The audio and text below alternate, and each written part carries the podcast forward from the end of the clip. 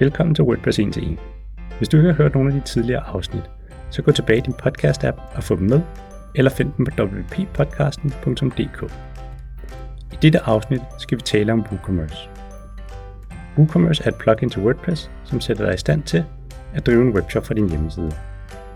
WooCommerce startede oprindeligt som en selvstændig virksomhed, der udviklede gratis plugin til e-handel. Det steg hurtigt i popularitet, og ud af dette voksede et helt marked for WooCommerce plugins, som tilføjer ekstra funktionalitet til WooCommerce webshops. I maj 2015 blev WooCommerce købt af Automatic, som er virksomheden bag selve WordPress. Hvis navnet Automatic ikke lige siger dig noget, så kan du høre lidt mere om dem i vores første afsnit af WordPress 1 til 1. WooCommerce kan som udgangspunkt alt det basale, du har brug for i forhold til at drive en webshop. Det er f.eks. varer, indkøbskurv, rabatkuponer, håndtering af moms, opsætning af fragtmetoder, ordrehåndtering, ordrebekræftelser, kundekonti samt mange flere funktioner. Men som du måske ved, så har ikke alle webshops de samme behov eller varer. Derfor voksede et stort marked for plugins, der løser specialiserede opgaver i forhold til de mange forskellige behov, som webshops kan have. Det kan fx være licenshåndtering i forhold til digitale produkter, PDF-fakturer, abonnementsprodukter, medlemskabssystemer, blot for at nævne nogen. Blandt de plugins, som fås til WooCommerce, findes der både gratis og betalte versioner. De betalte versioner kaldes ofte pro-versioner og har ofte flere funktioner og adgang til support. Udover de mange plugins, vokser også et marked for services uden omkring det at drive en webshop.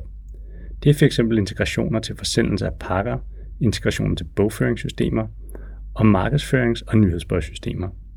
Statistikken for 2018 viser, at WooCommerce er vokset til at have 42% af markedsandelen på webshops på internettet. Og det må siges at være lidt af en bedrift, der vidner om, hvor fleksibel WooCommerce er, når det kommer til e-handel. WooCommerce i sig selv er gratis at anvende, og vil ifølge Automatic forblive sådan. Det er uden tvivl også med til at bidrage til deres popularitet og succes. For at runde dette afsnit af WordPress 1 til 1 af, kommer her tre råd i forhold til WooCommerce og e-handel. Råd nummer 1. Sæt dig godt ind i, hvad det betyder at drive handel på internettet. Det er naturligvis ikke specifikt for WordPress, men vi synes, det er vigtigt at nævne, at før du kaster dig ud i at åbne dørene til din webshop, så sæt dig ind i den gældende lovgivning for at drive virksomhed og sælge varer på internettet. Råd nummer 2. Overvej hvilken form for betalingsløsning du har brug for. Der findes et hav af forskellige betalingsmuligheder, du kan anvende sammen med WooCommerce, så dine kunder kan betale for varerne. Som udgangspunkt har WooCommerce mulighed for, at du kan modtage bankoverførsler, ved at kunden får dine betalingsoplysninger.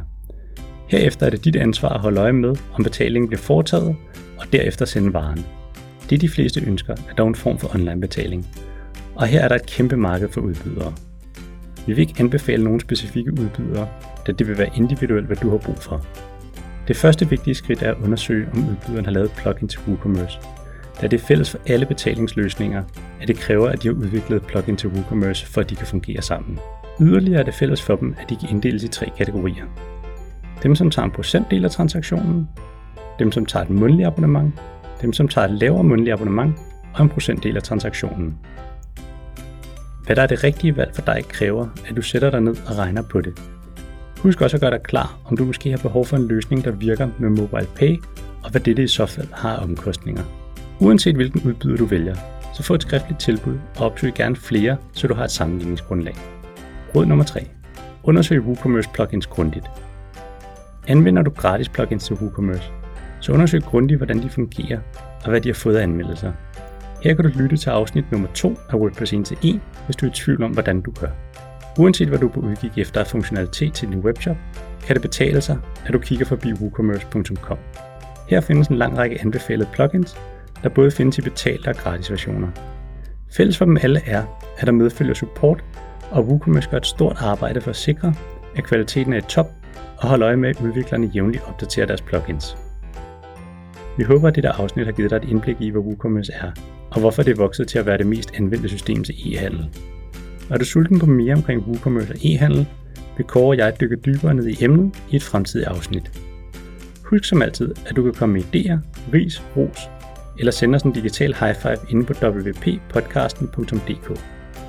Vi vil meget gerne høre, hvad du tænker om WordPress-podcasten, for det er dig som lytter, vi producerer den for. Så op ind på vores hjemmeside og giv din mening til kende.